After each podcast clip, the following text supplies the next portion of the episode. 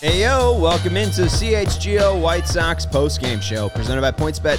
Use promo code CHGO when you sign up to get two risk free bets up to two thousand dollars. Welcome into Studio B of our CHGO offices here in the West Loop of Chicago. I'm the host of the CHGO White Sox podcast, Sean Anderson. Follow me on Twitter at Sean underscore W underscore Anderson. Alongside me, as always, is Herb Lawrence. Hello. You can follow him on Twitter at Ecknerwall23. He's the CHGO White Sox community leader. We are here to recap the 42nd loss of the 2022 Chicago White Sox season. They lost in nine innings to Beau Brieske and the boys up from Detroit. The Tigers defeat the White Sox two to one. Herb, this is the second victory of the Tigers over the White Sox. The White Sox are now five and two against the Motor City Kitties, and we knew this team was hot coming in, the Detroit Tigers, but um, they didn't win this game. The White Sox just didn't grasp this. The White Sox just didn't give that, you know, winning effort tonight. I guess. No, and Bo Borowski was uh, average out there Who? today. Bo Bridges Uh, Bo Bridges, yeah, that's it. was average today. He was just r- not great. The White Sox bats didn't show up. The approach at the plate was wrong.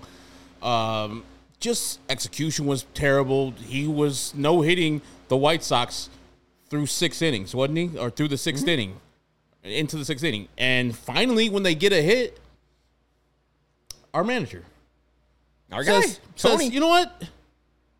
Fuck all that. I just saw you, Reese McGuire. Good job last time versus Beau Brieske. Nine pitch at bat, you battled him. You know what I'm gonna do? Just after that guy got the first hit off of Beau Brieske, who the pitcher usually after giving up a first hit is rattled a little bit, has to recompose himself. He's a young pitcher. I'm gonna give him a free out. Sacrifice bunt. Right. Reese McGuire for having Josh Harrison go to second. And our guy Tom Fornelli, who was at Tweet Sox, said the White Sox, after the Harrison hit, had a 45% chance of winning. After the bunt by Reese McGuire, it dropped to 42%. Giving up outs is always dumb. Always dumb. But dumbass Tony La Russa, I'm sorry for calling him names. I shouldn't call him names. Tony La Russa fucked up there. Now, the hitters didn't hit. I'm not putting this all on Tony, but right there, right there is a prime example of Tony costing the team when he's using his old school mentality of bunting, sacrifice bunting. And then later in the game, I'm I know I'm jumping all over, but I'm pissed. He pinch hits Reese McGuire. Right move to do that. you're skip- lefty versus lefty. You're skipping something else I'm pissed about too. Keep going. But okay. Lefty versus got lefty. more for Tony. he pinch hits him for switch hitter, uh, Leury Garcia, who hits right handed. But I don't know if Tony knows this. Sebastian Zavala, Seby is his name. He's hitting the ball hard off the cover as of late. And he had to come in the game if the White Sox were to tie that game in the ninth inning anyway. There's multiple reasons why he messed up with, and because Leury's not good. Secondly, because Seby's really good and he's hitting really hard. So Tony cost you at least twice tonight where he fucked up moves that regular managers don't. I'm a regular 43 year old dude that never played one game of high school baseball past freshman A or freshman B team. And I knew that move. You guys out there who are watching and listening knew that move was wrong. Why does not our Hall of Fame manager not that know that move? Well, and here's the Hall of Fame manager again, and this is the thing I was pissed off about in the top of the ninth inning, throwing out Tanner Banks in a one to nothing game. He did this again in San Francisco. It was a 0-0 game in the bottom of the eighth, and Tanner Banks gets thrown out. Jimmy Lambert and Tanner Banks are your guys in a very close one-run ball game that come in out of the bullpen. We saw uh, and I was going to say Joe Ryan. That's the guy from uh, Minnesota. Uh, Joe Kelly. Now we saw him warming up in the bullpen at the same time as Tanner Banks, so he was available. He was ready. Tony didn't use him, and Tanner, Tanner Banks in that inning, uh, I believe he walked a guy and then let in that guy uh, with a hit. So There you go. And, and you're not using your best guys, and you're not giving your team the chance to even tie the game up. They, ch- they tied the game up in the ninth inning if, if Tanner Banks doesn't up, give up that run in the ninth inning. You're not going to your best players, and it's it's just frustrating. I don't understand because they are losing. Tony needs to go to the losing bullpen. It doesn't matter if it's by one run, two runs, three runs, four runs. They are losing. So in comes Jimmy Lambert, in comes Tanner Banks. Give your guys more of a shot. Come on. And in that, Tanner Banks faced the requisite three hitters he needed to face before the Torkelson at bat. So you can still go to Joe Kelly, fix the mistake you made, or you could say, all right, I don't like the lefty lefty righty matchup. Yes, Tucker Barnhart is a switch hitter, but he gave up switch hitting a couple years ago. He's just hitting righty for the first time in a while. So let's go and get Tucker Barnhart instead of Spencer Torkelson. Any of those moves I would have been better with than him pitching to Spencer Torkelson right there in that spot. Now Spencer is hitting up below 200, but he's still a young, highly touted prospect who can hit a fastball over the plate from a lefty, and he crushed it. So yeah, Tony's been messing up, but the hitting, we're gonna get to those people. We're gonna definitely get to the people who did not get the job done versus Bo Borowski, whatever his name is. Yeah, uh, Bill Bob's Bick- Burgers. Bill Bixby. Bill Bixby. Bill Bixby. Uh, and I misspoke there. Uh, Tanner Banks gave up two hits. He did not allow a walk, but he allowed two hits, and the runner ended up scoring. Um, just frustrating all, altogether. And, and you could look at the, the, the hitting side. You could look at the bullpen side. You could look. Uh, I, I don't really think there was a defensive error today. Um, so I mean, really, you could just look at the hitting again, and the starting pitching was fantastic. Dylan Cease is the big positive out of this one. Uh, but before we go into it, is there anything else that sticks out negatively before we go into some of the positives? You get the second hit of the game of by the White Sox, Jose Abreu. Hmm. Good hit, awesome hit. Then immediately Jose Abreu makes a base running mistake. Oh, right. How many times are we gonna be caught on the bases? A lot of these TOOTBLANs out here for the White Sox, it's getting frustrating. It's happening from our best players. Timmy's done it multiple times. Jose just did it right here. You've seen Yoan. You've seen Adam Engel do it the other day. What's going on? What's really going on? It's, it's very frustrating. This team keeps on doing the same shit to beat themselves. As Sean said, Tigers didn't win this game. The White Sox lost this game. Yeah, and that's the thing. I mean, John S says TLR sucks, but so do the players on the team. Uh, I don't know if the players suck, but they are definitely underperforming. Uh, and and hey, at this point, you keep underperforming, you're gonna suck. You're not gonna make the playoffs, and that's exactly what this team has told you their goal is. This is the second year in a row uh, that this team has made the playoffs as a franchise. First time in franchise history they made to back-to-back playoffs, and then they're gonna follow it up by clearly being the favorites in the AL Central. And right now they're in third place, six games back, and three games below 500. Um, this was supposed to be an important 15 game stretch in 14 days versus the AL Central, and the White Sox are currently one and three. They are Not going to have to have a miraculous uh, end of this stretch to even finish above 500, and I have no faith in them to do it. And another thing about somebody was talking about Tony's relationship with Leury, and it was a tweet, and I don't know who said it. It was a great one. If you guys are right there in the chat and know the person who said it, it's perfect. Tony thinks Leury is like um, the guy in Minnesota. Arraez. Arraez? Oh, geez. Yeah, Tony thinks Leury is Luis Arraez. Like, he uses him as such. Like, he started a bunch of playoff games last year because he loves Leury Garcia. He started a bunch of games this this week, this month, even though Josh Harrison was hitting the ball off the cover and playing spectacular defense. He's like, mm, get your ass on the bench. It's Leury time. So yeah. And I saw a person say you can't blame Tony when they scored under three runs. Yeah, you can because he's actively costing you runs by bunting Yeah, I mean, he took in the sixth inning. he took the uh, ability to score runs away from the White Sox in the sixth inning, and then you could even say in the ninth inning exactly uh, using Leury over Seby. Um, I don't know how Andrew Vaughn was feeling too, but we knew he was an option on the bench. Uh, I don't know if he was completely out for the day. He said he was dealing with a sickness, um, but still uh, not even So- good enough for an at bat. was he down with the sickness? He was apparently he was down Yes. uh, with, with the sickness. Uh, do you big disturbed Chicago- guy? I think it's Chicago band, right? I think uh, I think they might even be from Evergreen Park. Yeah. I think I think they're real local, but you know we got so many great bands like REO Speedwagon and I heard my guy Cheap Ch- Trick. Chirizi talking about uh, Oh, uh, local H. local H being the best Chicago band. And I said that's a Zion band. Oh, And I he was- got upset. I was Yeah, listening know, to their yeah. I listened to him last night too. Yeah, he was mad. I was like, Zion's almost in Wisconsin, dude. Um, but he, got, had a fair point. Scott has lived here for like years in, in Chicago. Zion. Um, but yeah, I'll, I would vote for Disturbed in their one song that hit over over Local H, even though uh, their hits are great. Bound to the floor. Oh, That one's good. just so It's the only one I know.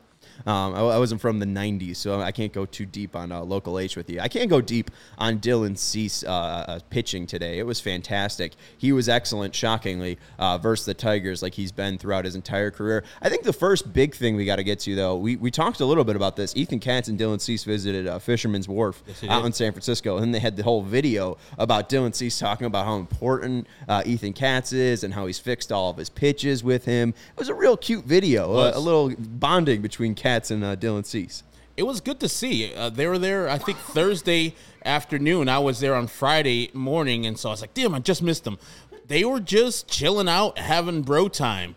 He was very complimentary of each other. It was good to see the pitching coach and uh, pitcher be that close to go out with each other on their off day to have an enjoyable time in San Francisco. And Dylan Cease with the Matrix like moves, dodging seagulls left and right. I don't know if people saw that. I missed that. Oh yeah, he's talking about his poem, his slider poem that he wrote, and then, dude, brother, I just went out and s- struck out eleven dudes right after that. After I wrote that slider poem, yeah, sick. All the guys thought it was great. They Oh. loved it. I'm sick. And uh, let's talk about his slider. I tried writing my own Ethereal. Dylan Cease uh, slider poem, and it didn't really work out. He was talking about being in the shower, listening to piano music, and it starting his brain up. Uh, clearly, something's been working for the damn kid because he's been real impressive since May 29th. Let's look at Dylan Cease's pitch mix today. Uh, 46 sliders today. He used that the most out of any pitches. 46 sliders for Dylan Cease and 101 pitches. So he used the slider 46% of the time. He used his fastball 40% of the time.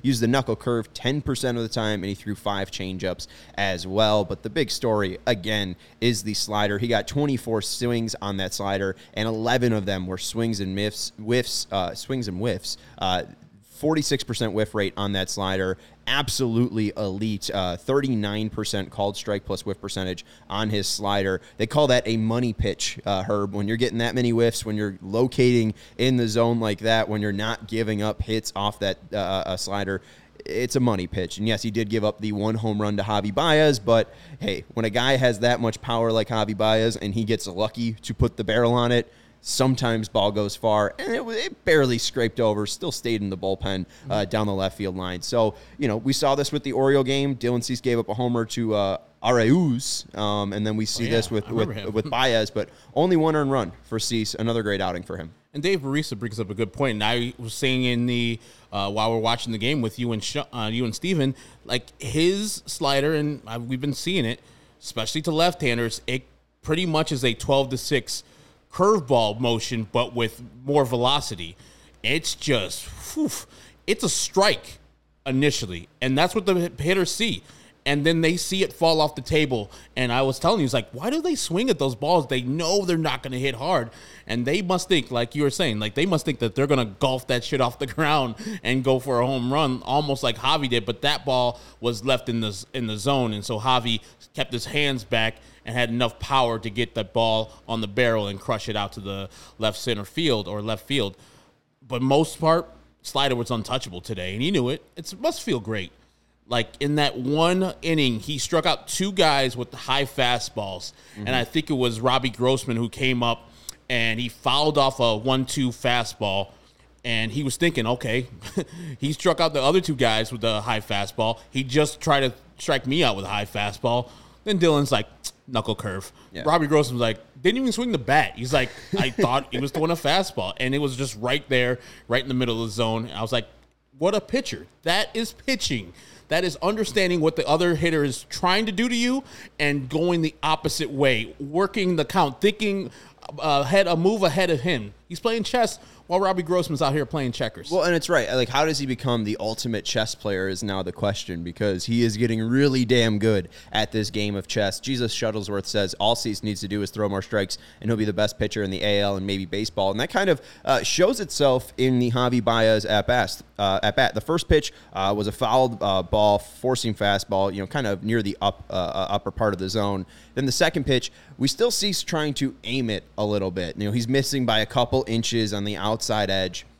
He's missing a little high. You know, he, he isn't perfect just yet. And the second pitch he threw to Baez in that at bat, um, he got him out on the first at bat. Second at bat, he missed high and in versus high Baez. You know, if he hit his spot right there, it makes absolute sense to then go to a slider low and away, change the eye level completely, change the the, the direction. Uh, you know, go north and, and and in, and then go away and out. Uh, and then that's usually the way that Dylan has tried to be working. Uh, and then the next pitch, he throws the slider, but it gets too much of the middle of the plate. Uh, stayed down, uh, but was too much in the middle of the plate. And Javi Baez, you know, he was second in MVP voting before. Guys like that will do damage to you. But but for the most part, uh, a really great job uh, from Dylan Cease tonight. And someone asked, I think it was Dave uh, Barista, asked, what's the difference between his slider and his curveball? Um, it is velocity. Uh, Cease usually averages around 86 miles per hour, 86.8 miles per hour on his slider. His knuckle curve about 82.2 miles per hour. So there's about a you know a four mile per hour, five mile per hour difference between his slider and knuckle curve. But the big thing is just the break and the way it moves. Uh, Cease's horizontal break on his slider is around two inches. His knuckle curve is around one inch, but he gets 57 inches of break on his knuckle curve 36 inches of break horizontally on his slider. So it's just more horizontal movement uh, on the slider and it's more vertical drop on the curveball. And he, he, he has a very unique curveball. Not a lot of 12 to 6 curveballs are, are still in the league. Um, so he has a very unique curveball as well with the way it just comes over the top to hitters. So he's just a really filthy guy. I mean, this stuff is nasty. When you're able to throw 98, you're able to throw this tight slider to righties or lefties, guys are just absolutely confused. And, especially with the way that he's been able to locate, this guy is unstoppable. And, and he could be the best uh, pitcher in, in Major League Baseball if he's able to develop a changeup. If he has those four pitches,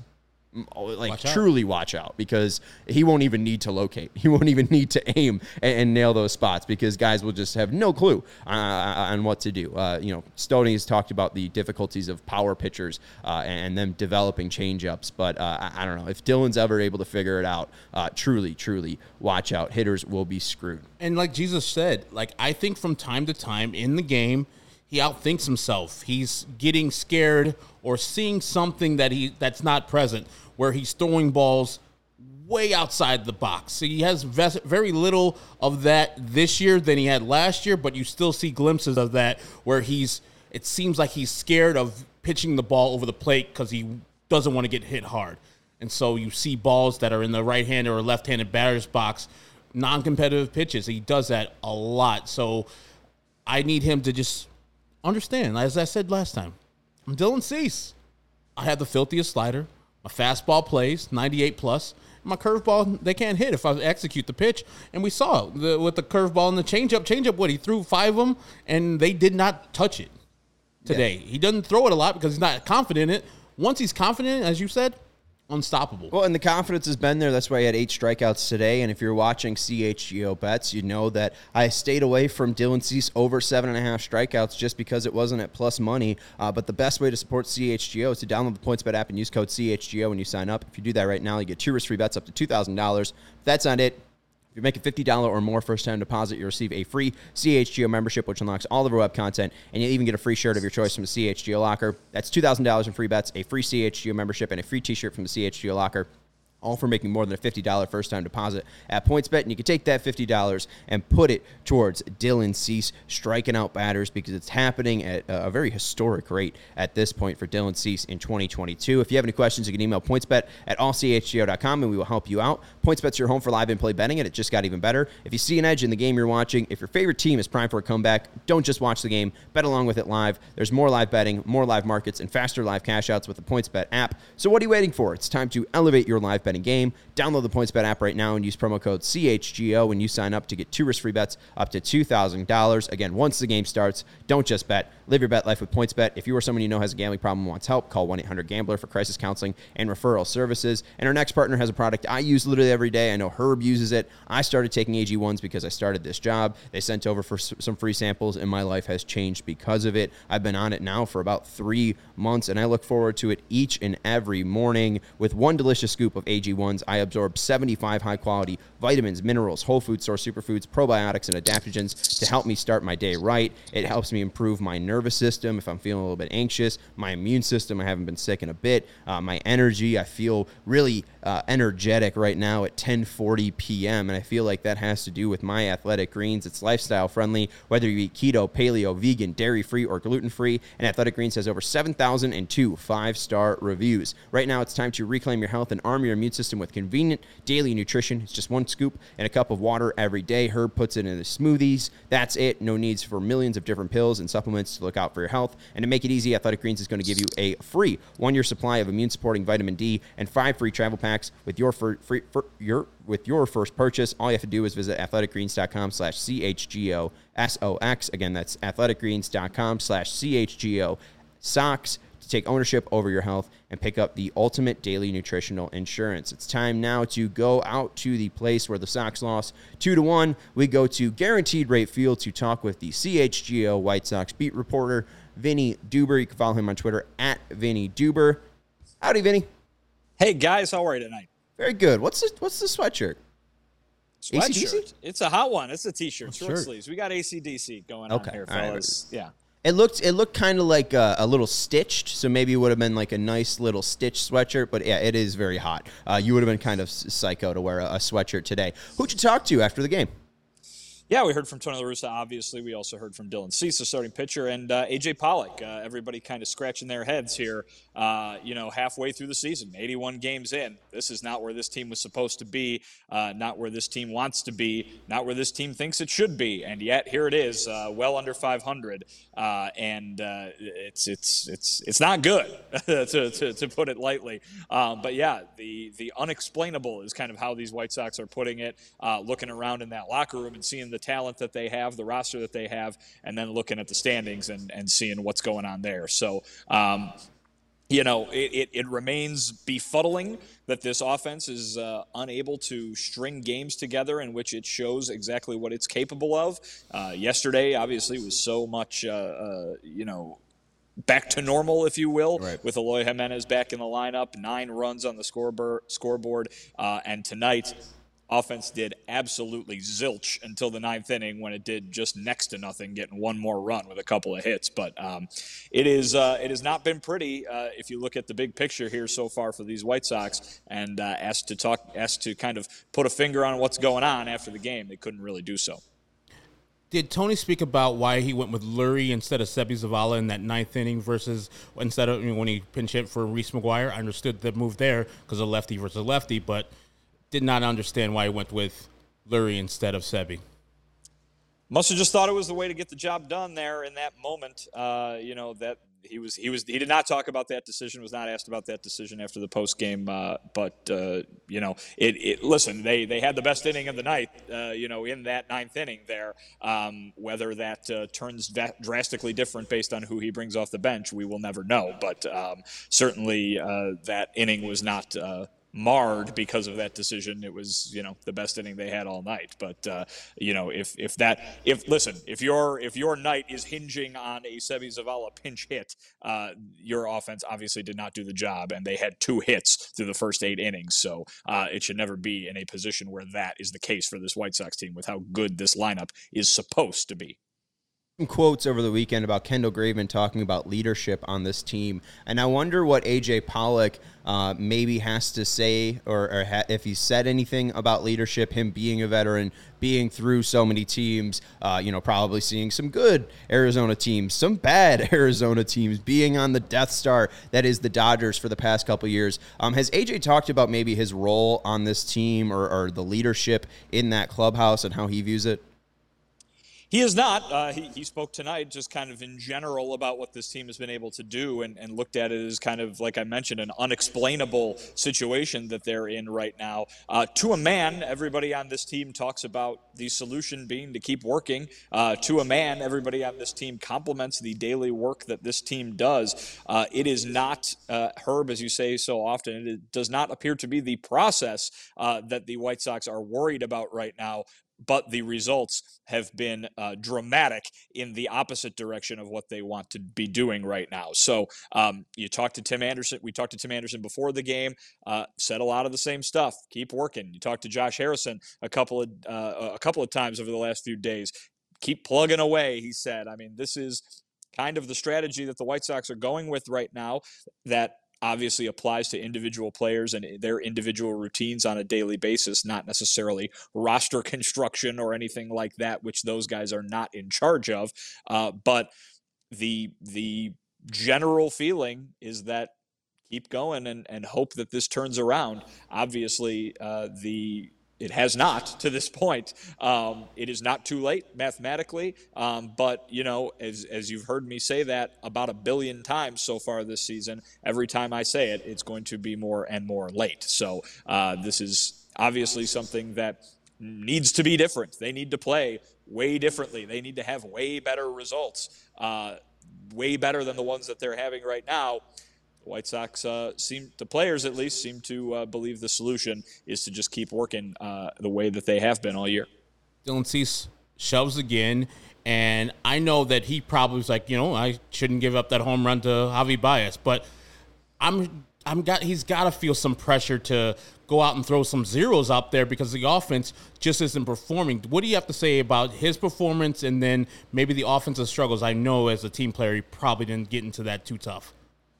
Yeah, I mean, he, he said a lot of the same things that we've been hearing. You look around the you look around the uh, locker room and you see the talent, and it's strange. It's shocking that the results have not mirrored that talent. And uh, you know, he says a lot of the same things. Keep working hard. Everybody's working hard.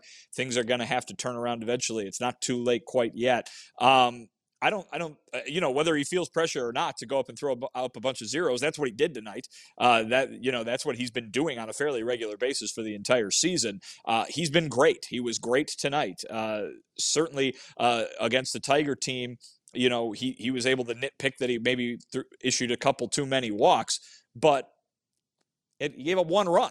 You give him one run in six innings. Your offense is supposed to be able to to help you out when you do that. And the White Sox offense was not tonight. It has not been able to do that so many times for all of these starting pitchers this season. Uh, it has been a trend through three months, and it needs to stop being one if these White Sox are going to do anything but sit here right around 500 for the rest of the year. There was a great video that the uh, White Sox Twitter account tweeted out of uh, Ethan Katz and Dylan Cease walking around Fisherman's Wharf uh, in San Francisco. Started off immediately of somebody uh, calling Dylan Cease's mustache sexy, so I just immediately thought of you, uh, just with all the mustache talk. There's a ton of mustache mustache, mustache talk that we're going to get to with you uh, later because people are asking about so many mustaches for you because they don't want to talk about this game. Uh, but with Dylan Cease, he just talked about how Ethan helped him so much and how he's helped him grow. Um, has there been any talk of that in the past couple games? Just because the results have been there, that slider has looked next level. Has has Dylan kind of talked about that evolution to getting to this process or getting to yeah, this point?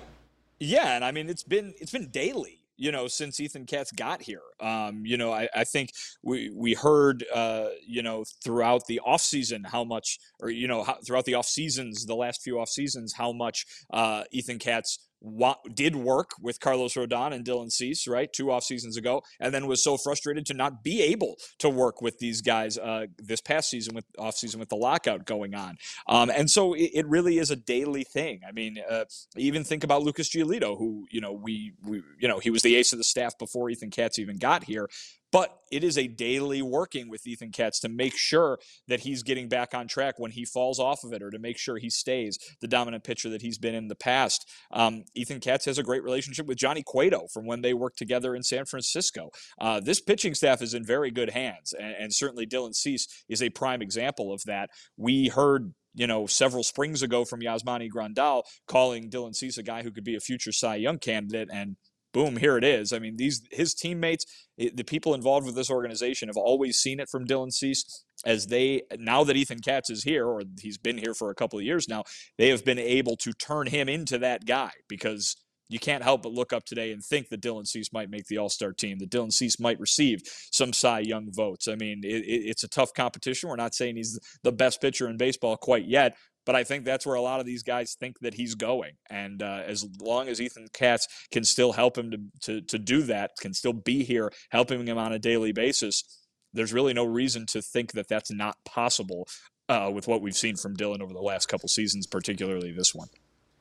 After the first hit was hit in the sixth inning off of Beau Brieske, Tony decides to do a sacrifice bunt there with Reese McGuire, who had a, a, bat in the third inning that was much better than expected. Nine pitches. He eventually got out. But did Tony speak about the choice to go for a sac bunt in the sixth inning with Reese McGuire instead of hitting away? He totally did, and uh, he he said, you know, to to the way that things had been happening, that was the team's first hit. Uh, you know, the the two t- or yeah, what two times through the order. Uh, basically nothing doing for uh, the White Sox offensively. You got two guys coming up in Anderson and Pollock, who he had a ton of faith in to get a runner runner home from second base. Certainly, TA has the numbers to back that up, and and you know Pollock's got his own track record if you go back however many years. So. Um, yeah, he was he was perfectly fine with that decision, and I'll be honest, I'm totally fine with that decision. I know everybody hates bunting so much, but uh, that was your ninth place hitter uh, in a game where you weren't doing anything offensively, and you only needed one run to tie the game up. Uh, I know everybody hates bunting and is not going to ever move off bunting, regardless of whatever. But if if you're ever gonna bunt, in my opinion, that's probably a situation in which you would do it. Tim Anderson had a hard luck has had a very hard luck homestand but you got to have faith that TA is going to hit a single to drive in a runner from second basically every time he's at, at the plate. But that's that's half of my point because he's playing for one run instead of playing for multiple runs. There, I mean, uh, Reese McGuire has been hitting the ball pretty hard this last couple year, uh, couple months. You can probably try to get a hit there if you get into a double play. I it's never mind. It's just yeah. I, I mean, just think that I just think you it, you cost yourself more runs by trying to go for one run that's fine, sure, maybe, but you're, you're trying, you're playing catch up at, at, that point. You know what I mean? I think everybody looks at it so much in a vacuum. Um, and, and and again, I'm not saying anybody's right or wrong. Do whatever you want to do. Uh, I, if it, I'm, I have no problem with that. Just because you're saying I'm going to use my guy who's hitting 230 to get the guy to second base, and then I'm going to use my guy who's hitting 310 to get to try and bring him in it, it, doesn't strike me as an outlandish thing. Uh, I, I, know you've got your you everybody's got their in a vacuum stats going on there. Sean, I saw you tweet out the whole the whole chart over uh, uh, after that happened, uh, and I wonder and I wonder does that chart does that chart include a guy who's hitting 230 or a guy who's the ninth well, place hitter? I mean, it, it, I mean, again, it's fine. If listen, here's here's here's what I'll always bring it back to if we're going to spend uh, multi- if we're going to spend multiple minutes talking about whether or not they should have bunted one time in a game, you know what they should have done? They should have gotten more hits throughout the rest of the game. That's Absolutely. what they should have done. yeah. Hey, I, I, wasn't even the one to bring it up. I wasn't even trying to get into it because I know Tony is Tony. Um, you know, Tony's been doing this for a very, very, very long time, and I know that he has his thoughts and opinions on how to run a baseball team. I mean, that's just I, his his opinion disagrees with mine. Uh, that's that's that's all. And I, I just think too, like you, you bring up the point the run expectancy doesn't you know factor in how good of a, a hitter Reese McGuire is. But also Reese McGuire saw nine pitches in his first at bat. He had a three two count. He could have possibly drawn a walk. Um, and yeah, it's and not like. Up. Yeah, that's true.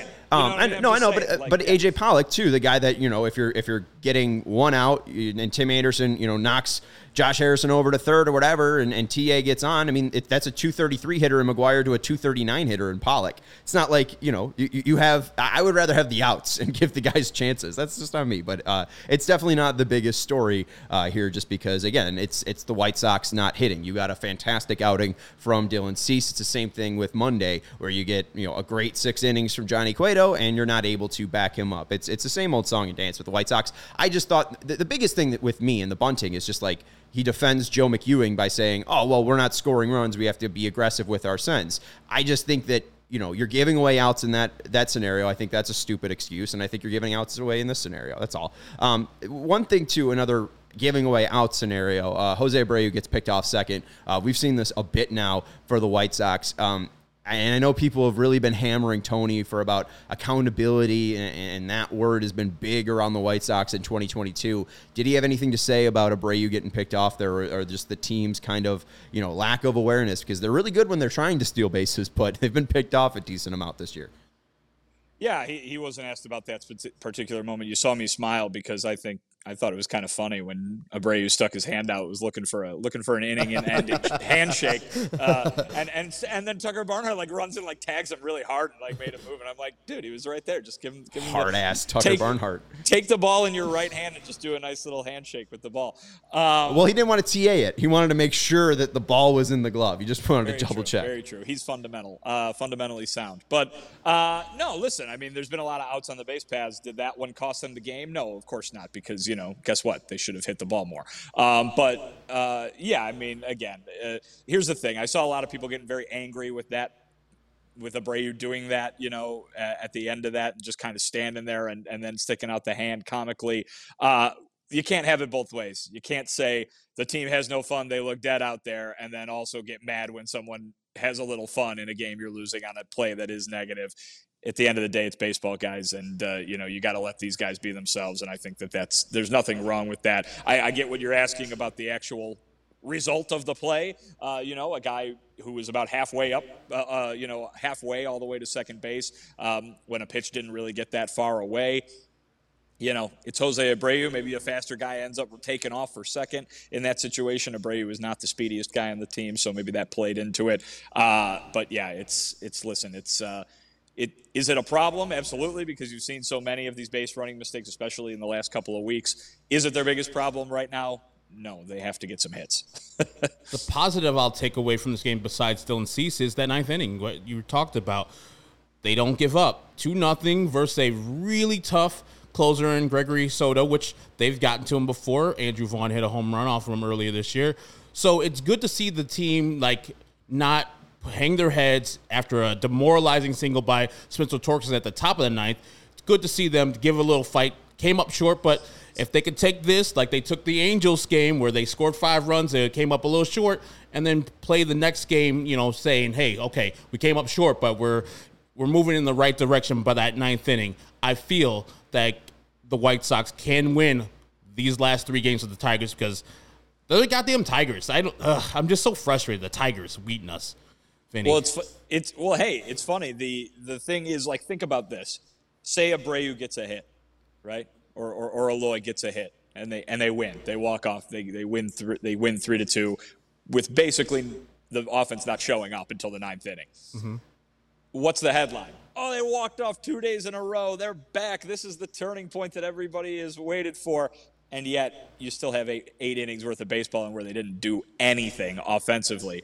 Um, it goes to show you how uh, it, it, goes to really show you everything about this team, doesn't it? It goes to show you how how how thin those margins are in baseball, right? That everything can really turn on on just a little bit. It goes to show you how winnable this division is. That you're that you're just absolutely quiet and not doing anything through eight innings, and it was two runs. That's all you needed in the ninth inning there to to win it. Um, you know, it, it really is everything rolled into one. It's man, what are they doing? And oh, they have the capability to do this at the very end and still win. They have the capability to win. They're just not doing it right now. Um, tonight was a bad night for the for the offense. Um, they have to do what they did in the ninth inning, way earlier than when than that because uh, we've seen it a few times this year. You brought up that Angels game; they had one run through eight innings, and then all of a sudden they go nuts in the ninth and just turn it from a blowout into a one-run loss. Uh, but we've seen that a few times this year where it's uh, you know it's been nothing for most of the game, and then they they they do a little something at the end there. That's baseball in a way, you know. I'm sure there are a lot of teams where you could go around the league and find that, but um, listen, the the one constant, the one through line here for the White Sox is they need to be better offensively, and they need to do it throughout games, not just once in a in you know in a in a ninth inning where the where you know you come so close and then it's over. And it's like well you had x opportunities the whole time. I mean tony La Russa got up there and said today about this offense they hit the ball hard and that's true they did but they hit it at guys and you know you got to hit it more you got to hit it harder you got to you got to put it where they ain't. It's you know, it's baseball, and and you're not going to win baseball games if you're not scoring runs. Right, and you gotta you gotta lift you gotta lift the ball. I think the White Sox just really couldn't find that nice uh, medium range of lifting the ball and driving the ball because it's either popping out or grounding in uh, grounding into uh, groundouts. Um, and hey, it's tough to, to create offense when you're going up against Cy Brieske. Um, you know, it's, it's it's it's a tough matchup. I don't blame him. Um, I really appreciate you asking Tony pregame about Aaron Bummer. Can you give the people the update? yeah, the update, the non-update update. Yeah, he's doing better. There you go. That's the update. Uh, no, listen, this is something that I think you know really uh, turned into something that the White Sox were not hoping for, obviously, and maybe not even expecting. And this has been a more serious injury than than initially imagined for Aaron Bummer. Uh, he is not throwing off a mound yet, and until he does, the White Sox are not going to really have a timeline on his return. So yes, he's working. Yes, he's getting better uh, every day, according to Tony La Russa. But until he hits that milestone, they're not going to know when he's coming back certainly the White Sox could use some help at the back end of that bullpen. You'd have to figure that would be a trade deadline focus for them with how uh, Joe Kelly has not had much success so far this season. Yes, Kendall Graveman's been good. Yes, uh, Liam Hendriks has been great, but uh, you know they're missing the guy they thought they were going to have in Garrett Crochet.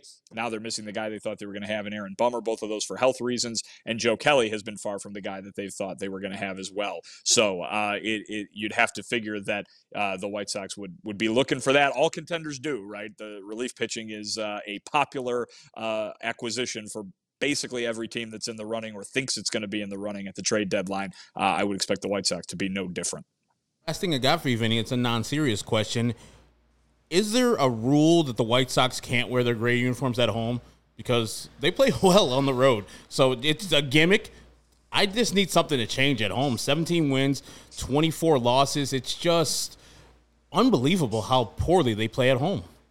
I got to be honest, there might be a rule. That would not surprise me if there was some sort of thing that you can't wear gray uh, at home. That would be very you know weird ridiculous baseball nonsense uh, you mm-hmm. know in terms of you know something that's been around since the you know uh, Teddy Roosevelt was president. But uh, we'll see. Uh, maybe that's maybe that's not a bad idea. I should I should I should bring that up to somebody and see if that's uh, the way to solve this because uh, you know a few weeks ago it was ah you know that's baseball. Sometimes you win at home sometimes you don't. And now all of a sudden you are hearing from folks man we need to play better at home. Man you know I, I think Tim Anderson said today talking about yesterday's game good to finally win one at home. You know, that's uh, that's something that uh, they want to do. They they feed off the energy. And hey, I can tell you right now, between last night, the way that that game was yesterday, uh, and the way the crowd was reacting, to even tonight in the ninth inning, the, the crowd was up. They were playing Thunderstruck, uh, and they were trying to squeeze like every little millisecond they could in between pitches uh, out of out of Thunderstruck to get people amped. And uh, certainly uh, the energy was there.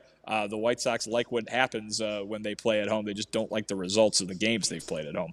I'm glad you brought up uh, Thunderstruck though, because someone was asking, "What's your favorite ACDC song?" So Oh well, it's uh, no offense, but it is Thunderstruck is nowhere near the top of the list. Uh, I'm uh, if we're gonna go, if we're gonna go, you know, the main ones that you've heard before. I'm a big Highway to Hell guy. I've got, I've, I love that. That's their best album in my opinion. I've got the, that one is probably my favorite greatest hit, if you will. Uh, but I love the album Powerage, which has a lot of uh, nice deep tracks on it. Uh, Up to My Neck in You is a good one right there. I really like that one.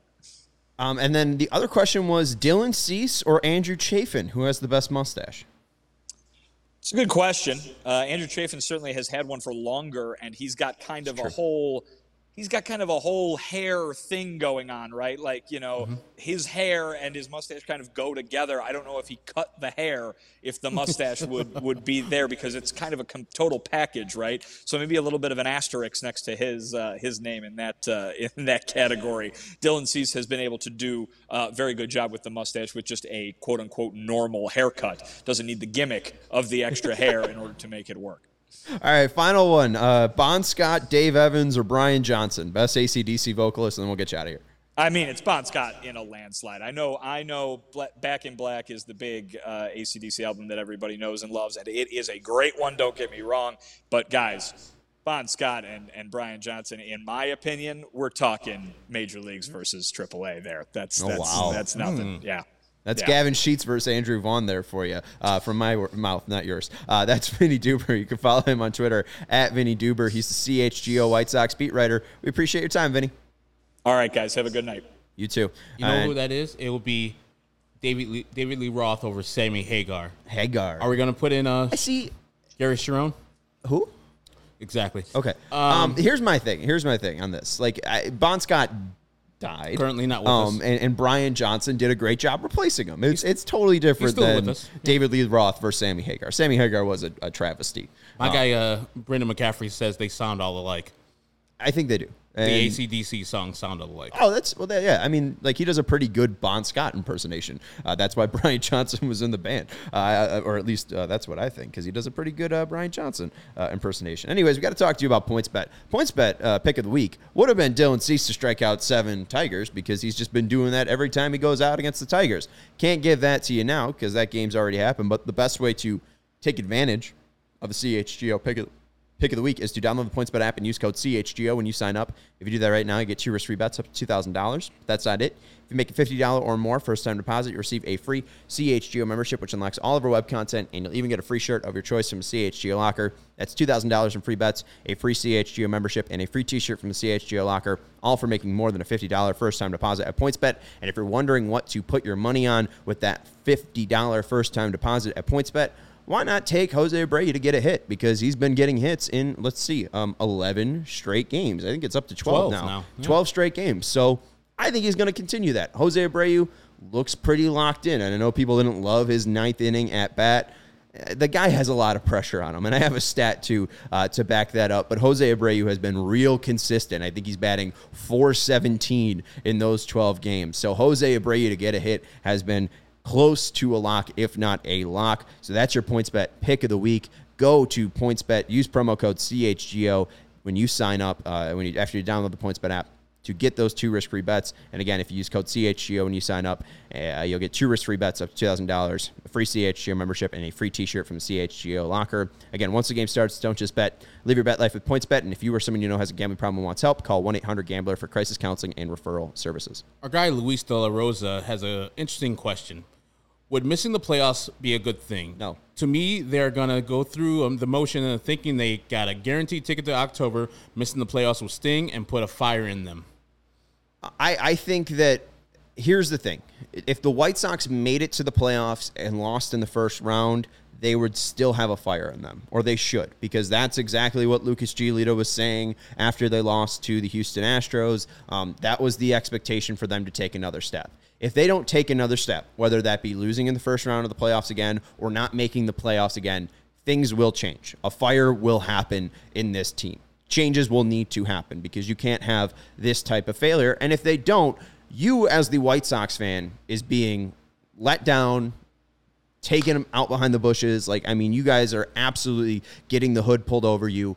It's it would be a travesty to run an organization that way because this is the expectation for the organization and if you feel to fail to meet expectations things need to happen it's called accountability and we feel as white sox fans and white sox media members and observers that this team hasn't taken enough accountability in the media and for their mistakes. We haven't heard enough about the triple play, the first ever triple play, 8 5 triple play uh, in, in baseball history. Uh, the p- constant pickoffs at first base, we haven't heard uh, accountability for that. The consistent, nauseating approach versus right handed hitters, we haven't heard any accountability from that. And you haven't really heard any accountability from the manager and you know the accountability is usually shown by what's the end of the year result and how did you meet up to your yearly expectations the white sox are going to miss their expectations for the year win wise and if they don't make the playoffs and advance to the second round or later they'll be missing their true expectation for the year that's a failure, and people should be fired. It should be Rick Hahn. It should be Tony La Russa. It should be Joe McEwing. It should be Daryl Boston. It should be Frank Menechino.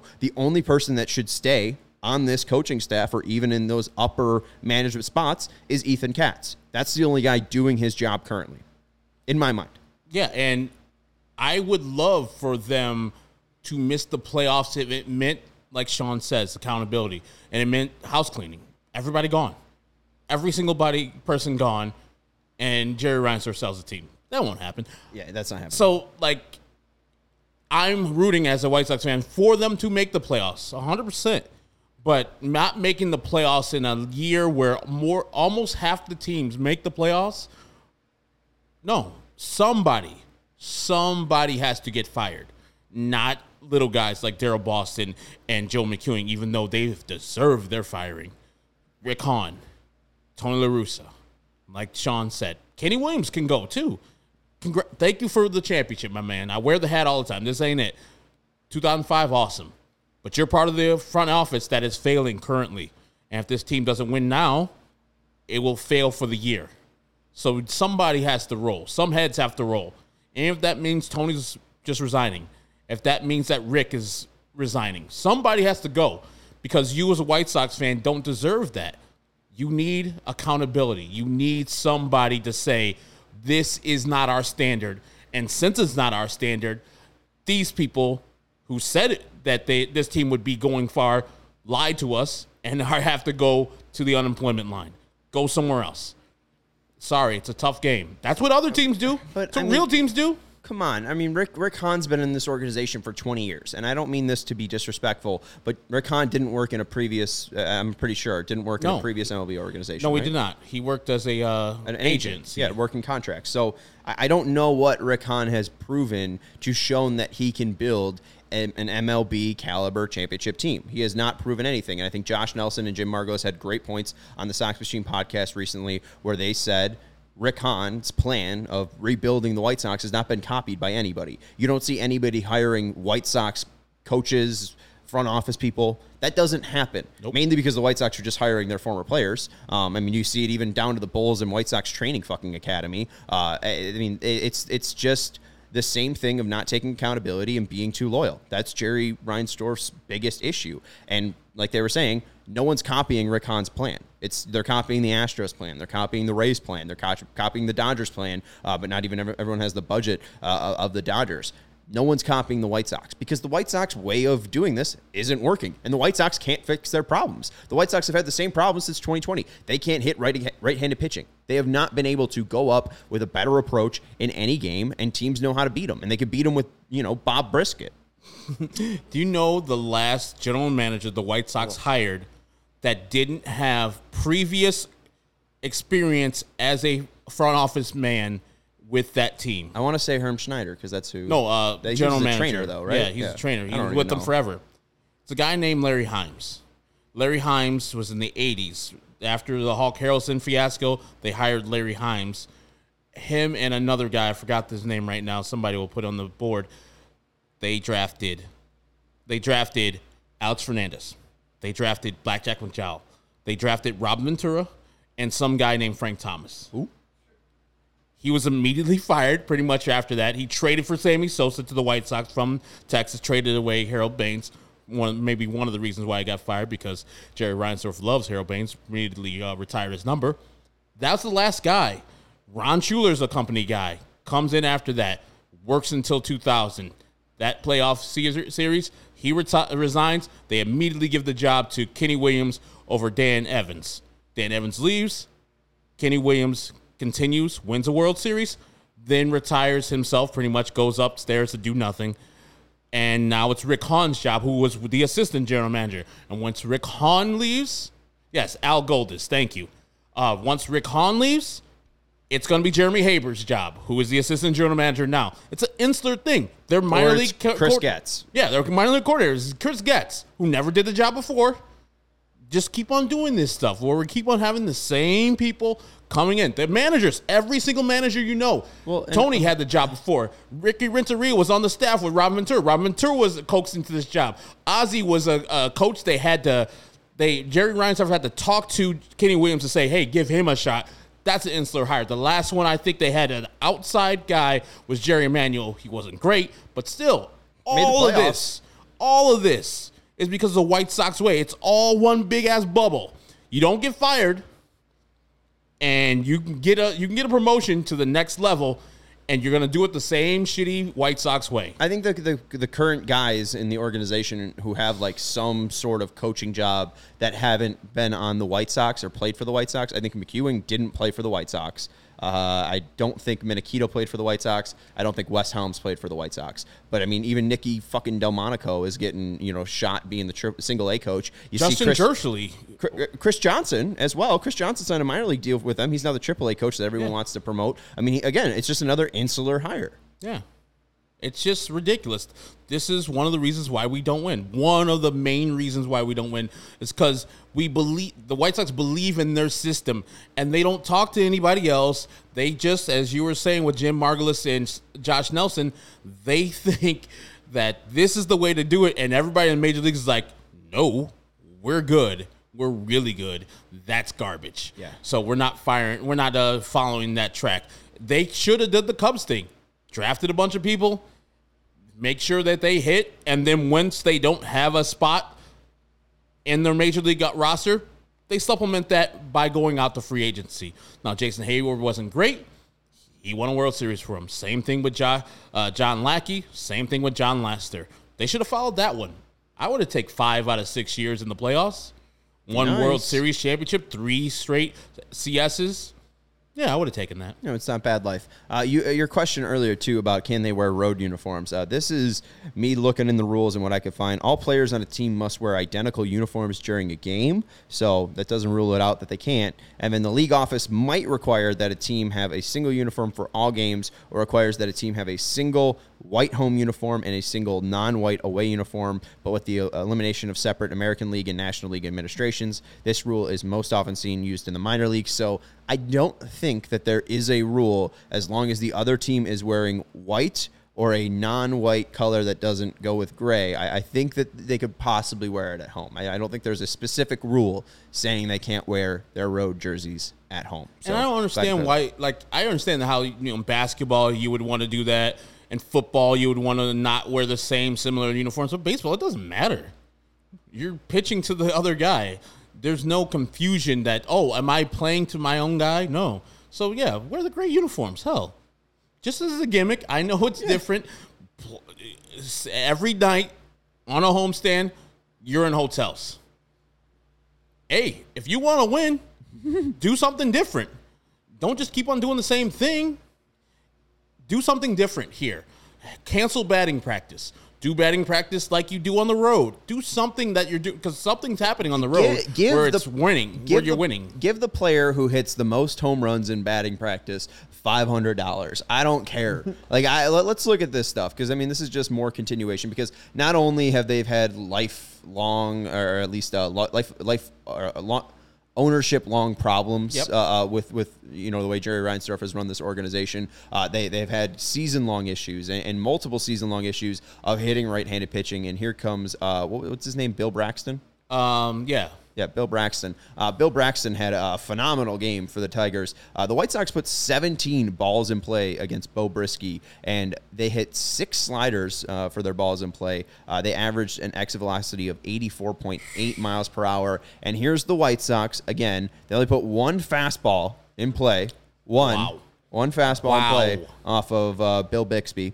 And the other ones, all the other balls that they put in play were under or below the belt. The White Sox did not take advantage of lifting the ball, and that's why they had one hit, one hit that was defined as a barrel. That was Eloy Jimenez. Um, I think, let me find it. Eloy Jimenez uh, hitting a line out, a 107 mile per hour line out at 18 degrees. That's not a home run, but it's a barrel. And Bo, Bris- Bo Brisket, or Beau Brieske, uh, before coming into this game. I think he allowed uh, 8.9 barrels per plate appearances. Uh, the MLB average is around four. So the White Sox got one off that guy, and they put 17 balls in play. And the main reason was just because they can't hit anything that is low in the zone. And and I want to go to this. Uh, I talked about the heart zone yesterday, you did. and kind of the White Sox taking advantage of that inner square in the strike zone, kind of anything that you define as middle, uh, whether it be middle, middle, uh, middle up, middle in, middle down, right, just anything kind of in the middle of the plate, anything that would be clearly called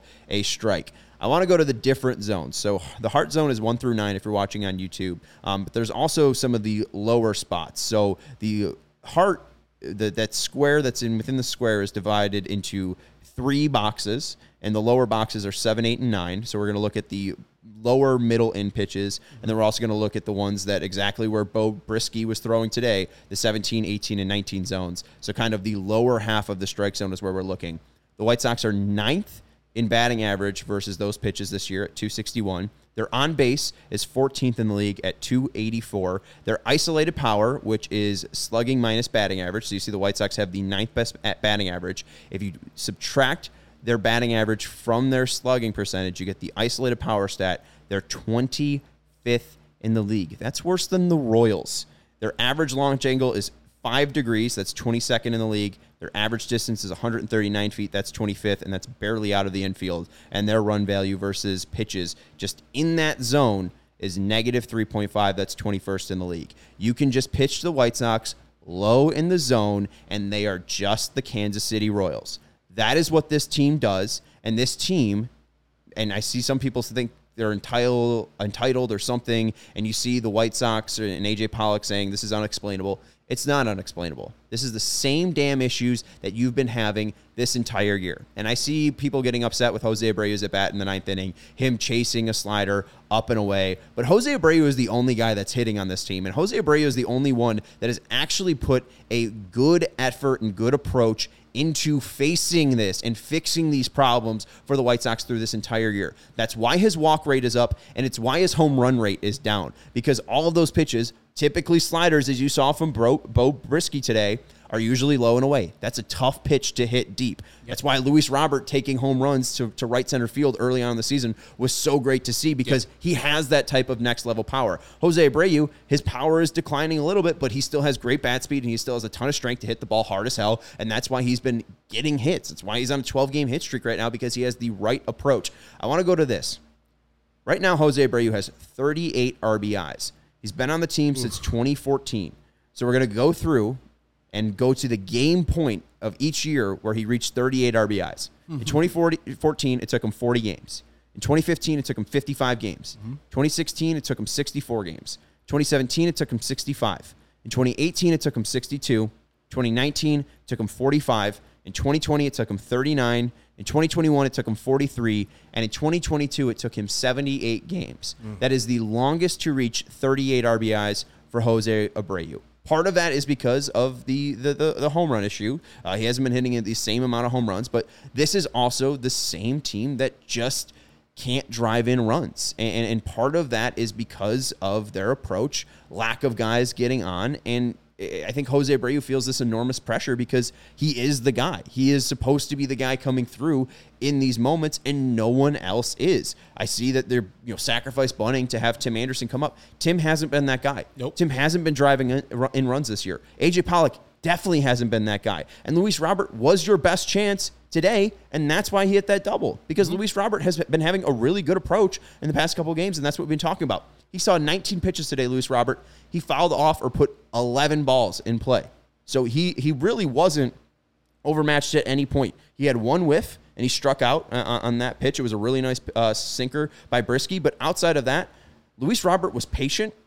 He did damage, and he drove in the only run for the White Sox today. So really, you can look at Jose Abreu and Luis Robert having the best plate approaches in the past week for the White Sox, and outside of that, you really can't look at anyone outside of maybe Josh Harrison that's been having a good plate approach. That's what we say all the time about Jose Abreu, and people bristle at it.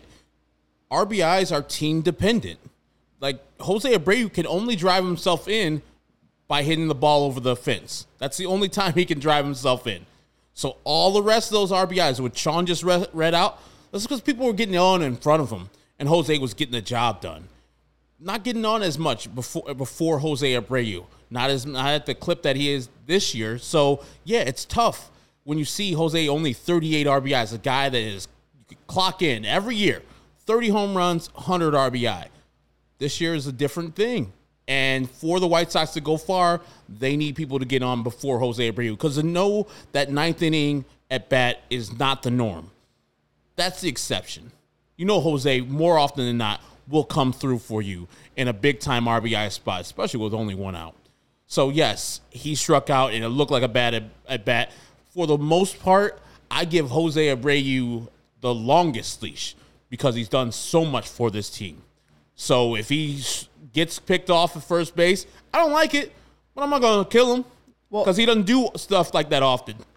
And him struggling to drive in a run or two in the ninth inning while it's disappointing and the at bat wasn't great, I'm gonna get on his ass too tough on that one. And yeah, he failed. I understand that sometimes you have have that happen. Jose Abreu has earned enough of my uh, benefit of the doubt and my fandom for me to say, okay, it, was, not great, but it was. Well, why has he? Why has he earned that? Because he comes through more often than not. Well, and- and he's he a- plays every day. He's accountable. Exactly. And I see someone saying like Jose needs a day off, but that's a part of his accountability. Yeah. That's a part of his leadership. He's- is being out there every single damn day. You'll either see him in the lineup or forcing his name into the lineup because that's his leadership. He wants to be out there. I'd rather have that guy if you're talking about this team lacking effort and lacking intensity. Well, you have the most intense player, one of the most intense players on this roster in Jose Abreu. Like, I I mean, this is what you need from this and team. he doesn't need a day off. He's on a 12 game hitting streak. He's he needs a fine. day off after he doesn't get a hit in that game. You saw what Jose did today. He got a hit on a ball that was sinking low. I think it was either a slider or a changeup. He got the hit, the second hit of the game, then immediately got picked off. But no, he's not worn out. Jose Abreu is No, a he's worn out. warrior. He's he worn is out, a hurt. damn warrior. He is hitting the ball well. He's doing a great job currently, especially versus this Tigers team this year. He had a 917 slugging percentage coming into this game. But he's worn out. So so calm down, Tom. No, I got you. I got you out. with all your stuff. Cool. Jose Abreu tells you when he's worn out. That's it. That's all. Jose Abreu has earned whatever he wants. He wants to come back next year, bring him back. He doesn't, bid him adieu. Over the past 15 games, he's raised his batting average from 259 to 290. He's hit 417 on the past 15 games. He doesn't need. He's, he's the only player. I could. I don't even need to look at the stats. He's got a- an OPS above a thousand in the past 15 games. I think maybe Luis Robert is the only other guy that might even be over 800. Seby Zavala might be close, Heavy might be close. but he doesn't get That's the true. he doesn't get the at bat in the ninth inning because it's Leury Abra- Larry, Because Leury it's Leury Leury Legend time. Yeah, because he was going to come home, come See, through this with a is home the- run. another Because thing- Leury Garcia has proved that he can hit any type of velocity. And I throughout know his we're career. over time right now. wow, we are way over time. Are we? Um, I mean, we're on past the hour, but Whoops. I'm the inconsistency of Tony's logic. Remember a couple of days ago, he's talking about Leury, and I saw something, and he and I agree with him. Like he had those good at bats, and he was all good, and that's why I bet let him bet in the ninth inning. He didn't say that same thing about Reese McGuire, where he's bunting the ball in the sixth inning the the logic, the process is not the same. He's going against what he's saying. And Leury did not deserve that at bat over Seby Zavala. I don't know who is advising Tony, if anybody is, but somebody has to yell. Put Seby in the game. Seby's a better hitter than Leury Garcia. Please, Jesus, Hey. put that man in the game now. If he gets out, he gets out, but it's the right move. Seby Zavala in the last 16 games, a 956 OPS. Seby ah. Gam Zavala, and you got him on the bench. And He the hit three is, homers in a game. Come on, guys. and the thing is, he has to come in the game anyways. If you tie that game up, he has to come in the game in the tenth oh, inning. So what? And then you lose Leury. So what the hell? And here's the here's the other thing too. And I These people. I, we I know we, we, we this might seem like we're, Tony. we're getting something from from Vinnie or something. I have never talked to Vinnie uh, about this, and, and Vinnie mentioned in that hit that you know he you know Tony really wasn't asked about why Seby didn't hit for Leury there. Um, and I see people saying you know why are why are the beat writers in this pool so soft on Tony La Russa? I don't know if they're soft. I just think you know what are you expecting to hear from him? Because Tony La Russa is so damn defensive.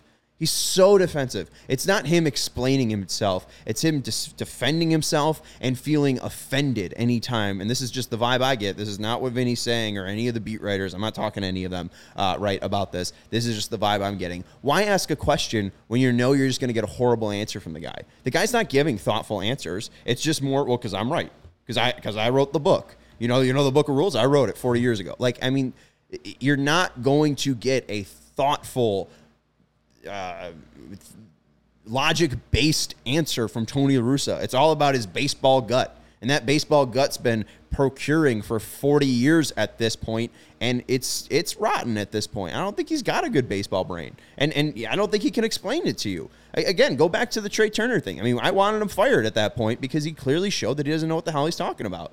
He couldn't explain that. We, Yeah. ex- we explained it better than he did why he was wrong. Yeah, And and I, I think that the beat reporters at this point, what are you going to get from Tony La Russa if you ask about Zavala? Nothing. You're not going to get anything asking that question. I just think he has no accountability. He knows he's the kingmaker. He knows no one's going to question him with the White Sox. Rick's not going to say anything to him. Kenny's not going to say a damn word to him. So he can do whatever the hell he wants. And then he could say, You guys never played baseball and say that shit to the media. And everybody's like, Yeah, we never played baseball at the major league level, but did you? I mean, I know you did, but you don't seem like it with the damn moves you're making. As I said, I'm a 43 year old dude that never played past freshman year, and I know I'm a better manager, field manager than Tony La Russa. 100% I know I'm better than him. I could go moves way in front of him and run run circles around him. He's terrible at in-game managing. If I can do that, and you guys who are listening and watching can do that, why has he got the job? And I, I see this with you know Edward, and I, I, it's a fair point. He's uh, he still needs to be asked. Otherwise, why bother having the interview at all? But I think Tony just doesn't want to have the interview. So Tony, Tony's going to be confrontational. He's going to be aggressive. He's going to be weird. He's going to have his Tony quirks, and and that's just going to be it. And you're trying to battle through and get the best uh, out of Tony La Russa. And I I don't know what it's like to cover Tony La Russa, but if I was to- covering Tony La Russa, I think I probably would have jumped out of the press box by now. Oh yeah. I, if, if I had to cover this game, if I had to go into the locker room and ask Tony another, you know, more questions about a two to one loss, another game where you guys aren't walking and aren't hitting, I have to go ask him another question. Like, you know, he's not going to give me an answer. It's not a thoughtful answer. Oh, we got, we need to fix the process. Guys need to stop. You know, it's it's not even about hitting home runs. It's all about the process. Like Tony's just going to drone on and just try to end it as soon as possible. And maybe you need to start asking better questions, but I don't think you're going to get anything from him. I don't think you're going to get thoughtful answers from Tony La Russa. I've not heard any thoughtful response from Tony La Russa at his time as the general as, as the manager for the White Sox. I haven't heard it. Not at all. I've not understood. Like you know, sometimes you say things and you're very well me. You're very demonstrative about it, and you're like, "This is this," and I don't understand why they're doing this. And then it plays on, and there's like, okay, now I understand why that happened and why that person was hired. I have not seen one reason why Tony La Russa was hired. There's never been a time like he gives the White Sox a strategical air uh, advantage over every other team. He does this, and the other manager does that. Tony La Russa is superior. I haven't seen it one time in his uh, year and a half of managing with the White Sox. Not one time. It's it's really bad. Like he's done good things, but I never said, okay, I got it. I got it. Yes, I was wrong about the Tony La Russa hiring. Winning no. the division was is a gimme last year, a gimme this year. So, what is he doing? What is he? What does he bring to the table? Yes, and people keep on asking, "Do you want to fire that?" I did that show. What did that show? What three weeks ago? Mm-hmm. That from there on, yes, still, if I give Tony kudos, I still think he should be fired. That is 100% for the rest of the year. Even if they win the goddamn division, he should be fired. I don't even know how we got to this point, but but we did. Uh, and if you could scroll up right now, Steven, I just got one more final thing, and we'll we'll end it here. Uh, but it was from James Owen, and James said uh, maybe TLR would get more negative national press if he is asked those tough questions and stays defensive. Negative press would be a good thing. He's not going to get defensive enough about you know the Leury over Seby pinch hit at, at, this point. And, and the only thing that is truly going to expose him and get that national press is if he makes a, a, huge mistake like the Trea Turner thing or like, you know, making Liam Hendriks be the pinch runner uh, in Cincinnati in, in 2021. I mean, those are the two moments that you're probably going to get uh, uh, from Tony and him not knowing the rules like that. That should have been bad enough for me in 2021. Period. It should have been enough. I, I said right then you should have fired him. I, I, I just eh, you're not going to be nothing's going to be negative enough for Jerry Reinsdorf to truly move on from Tony La Russa unless he commits a crime or something like that. Like unless it's too much for the team. But if he's just going to be making bad decisions in the dugout, he will be allowed to do that because there's no accountability for the manager from the owner and there's no accountability for the manager on the players and that's why things haven't changed. In my mind, that's why this team's 39 and 42 in my mind. That's why they're losing two to one to Bob Brisket in my mind. That's it. Just because there's no accountability throughout this entire organization. Even if he gets another DUI, Steve Sanders, I think he's fine. He doesn't get fired.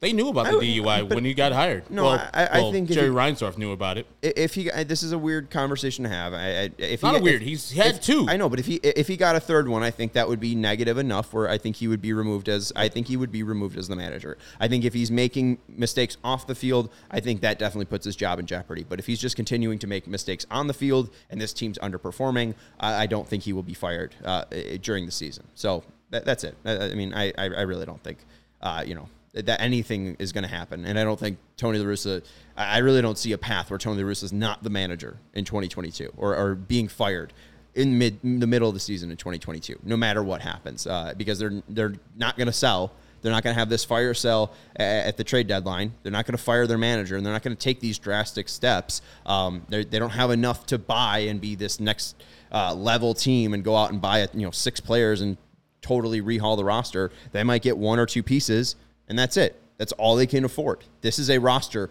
relying on what they have. That's relying on Tony La Russa, relying on Rick Hahn, relying on those 26 guys that are in the, the, the, the, the locker room right now, all the players in the minor leagues, right? And then maybe, maybe they can turn some of those players into new players and help out the 26 man roster. But, you know, maybe it's one or two guys. But, but that's really it. And it's disheartening to be at this point 82 games into the season, but that's where we are. We will have a pregame for you tomorrow at 6:30. It is Lucas Giolito versus Tarik Skubal. Scooble. We will have We're going to be here on a Friday night. We will. Yay! We'll be up here. It'll be a fun Friday. Uh, And so- oh yeah, I forgot to tell. No one on the uh, Discord jumped on my my ticket I have for tomorrow's game. No, there you go. If you want a ticket for Friday night's game, I have one singular ticket. I will not be there.